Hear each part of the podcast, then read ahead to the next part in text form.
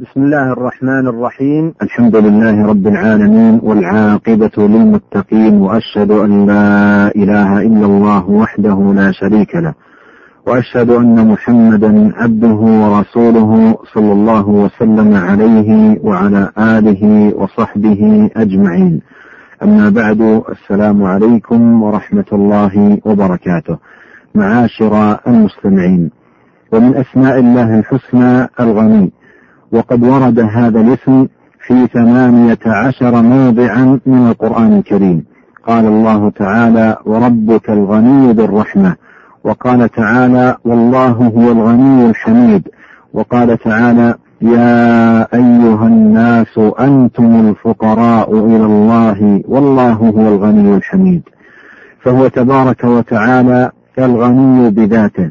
الذي له الغنى التام المطلق من جميع الوجوه والاعتبارات لكماله وكمال صفاته التي لا يتطرق إليها نقص بوجه من الوجوه ولا يمكن إلا أن يكون غنيا لأن غناه من لوازم ذاته فكما لا يكون إلا خالقا رازقا رحيما محسنا فلا يكون إلا غنيا عن جميع الخلق لا يحتاج إليهم بوجه من الوجوه. ولا يمكن أن يكونوا كلهم إلا مفتقرين إليه من كل وجه. لا يستغنون عن إحسانه وكرمه وتدبيره وتربيته العامة والخاصة طرفة عين. وكل من في السماوات والأرض عبيد له. مقهورون بقهره مصرفون بمشيئته. لو أهلكهم جميعا لم ينقص من عزه وسلطانه وملكه وربوبيته وإلهيته مثقال ذرة. فمن كمال غناه تبارك وتعالى أنه لا تنفعه طاعة الطائعين ولا تضره معصية العاصين. فلو آمن أهل الأرض كلهم جميعا ما زاد ذلك في ملكه شيئا.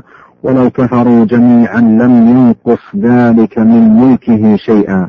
قال الله تعالى ومن شكر فإنما يشكر لنفسه ومن كفر فإن ربي غني كريم. وقال تعالى ومن جاهد فإنما يجاهد لنفسه. إن الله لغني عن العالمين. وقال تعالى فكفروا وتولوا واستغنى الله والله غني حميد. وقال تعالى إن تكفروا أنتم ومن في الأرض جميعا فإن الله لغني حميد. وفي الحديث القدسي يقول الله تبارك وتعالى يا عبادي لو أن أولكم وآخركم وإنسكم وجنكم كانوا على أتقى قلب رجل منكم ما زاد ذلك في ملكي شيئا. ولو أن أولكم وآخركم وإنسكم وجنكم كانوا على أفجر قلب رجل منكم ما نقص ذلك من ملكي شيئا. وقال في الحديث نفسه يا عبادي إنكم لن تبلغوا نفعي فتنفعوني ولن تبلغوا ضري فتضروني. ومن كمال غناه تبارك وتعالى أن إنفاق المنفقين وبذل الباذلين في سبيله وابتغاء مرضاته لا ينفعه بشيء وكذلك شح الشحيحين وبخل البخلاء لا يضره شيئا. قال الله تعالى ومن يبخل فإنما يبخل عن نفسه. والله الغني وأنتم الفقراء. وإن تتولوا يستبدل قوما غيركم ثم يكونوا أمثالكم.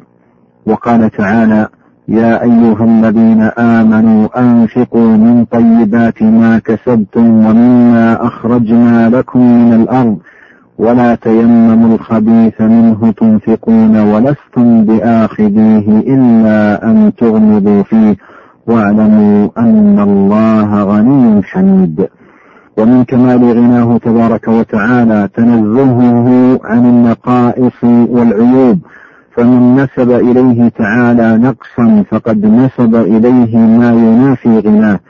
قال الله تعالى وقال اتخذ الله ولدا سبحانه هو الغني له ما في السماوات والأرض ومن كمال غناه تبارك وتعالى تنزهه عن الشركاء والأنداد إذ كيف يسوى التراب برب الأرباب وكيف يسوى الفقير بالذات الضعيف بالذات العاجز بالذات المحتاج بالذات الذي ليس له من ذاته إلا العدم بالغني بالذات القادر بالذات الذي غناه وقدرته وملكه وجوده وإحسانه وعلمه ورحمته وكماله المطلق التام من لوازم ذاته. وكيف يسوى العبيد بمالك الرقاب الذي جميع رقاب العبيد تحت قبضته وطوع تدبيره؟ قال الله تعالى لقد كفر الذين قالوا إن الله هو المسيح ابن مريم. قل فمن يملك من الله شيئا إن أراد أن يهلك المسيح ابن مريم وأمه ومن في الأرض جميعا. ولله ملك السماوات والأرض وما بينهما يخلق ما يشاء. والله على كل شيء قدير. ومن كمال غناه تبارك وتعالى أن خزائن السماوات والأرض بيده وأن جوده على خلقه متواصل آناء الليل والنهار وأن يديه سحاء في كل وقت. لله ما في السماوات والأرض إن الله هو الغني الحميد. ومن كمال غناه تبارك وتعالى أنه يدعو عباده إلى سؤاله كل وقت ويعدهم عند ذلك بالإجابة مهما عظم السؤال. ويأمرهم بعبادته ويعدهم القبول والإثابة وهو تبارك وتعالى واسع الفضل جزيل النوال. وقد آتاهم من كل ما سألوه وأعطاهم كل ما أرادوه وتمنوه. ومن كمال غناه أنه لو اجتمع أهل السماوات والأرض وأول الخلق وآخرهم في صعيد واحد فسألوه كل ما تعلقت به مطالبهم فأعطاهم سؤلهم لم ينقص ذلك مما عنده. ففي الحديث القدسي يقول الله تبارك وتعالى يا عبادي لو أن أولكم وآخركم وإنسكم وجنكم قاموا في صعيد واحد ثم سألوني فأعطيت كل واحد منهم مسألته ما نقص ذلك من ملكي شيئا إلا كما ينقص المخيط إذا غمس في البحر. ومن كمال غناه العظيم الذي لا يقادر قدره ولا يمكن وصفه ما يبسطه تبارك وتعالى على أهل الإيمان في جنات النعيم.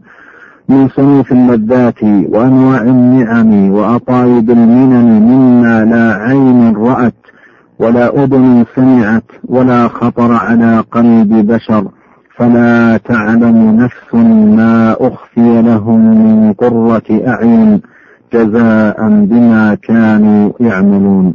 معاشر المستمعين فمن عرف ربه بهذا الوصف العظيم عرف نفسه. من عرف ربه بالغنى المطلق عرف نفسه بالفقر المطلق. ومن عرف ربه بالقدرة التامة عرف نفسه بالعجز التام. ومن عرف ربه بالعز التام عرف نفسه بالمسكنة التامة. ومن عرف ربه بالعلم التام والحكمة عرف نفسه بالجهل. وعلم العبد بافتقاره إلى الله. الذي هو ثمرة هذه المعرفة هو عنوان سعادة العبد وفلاحه في الدنيا والآخرة.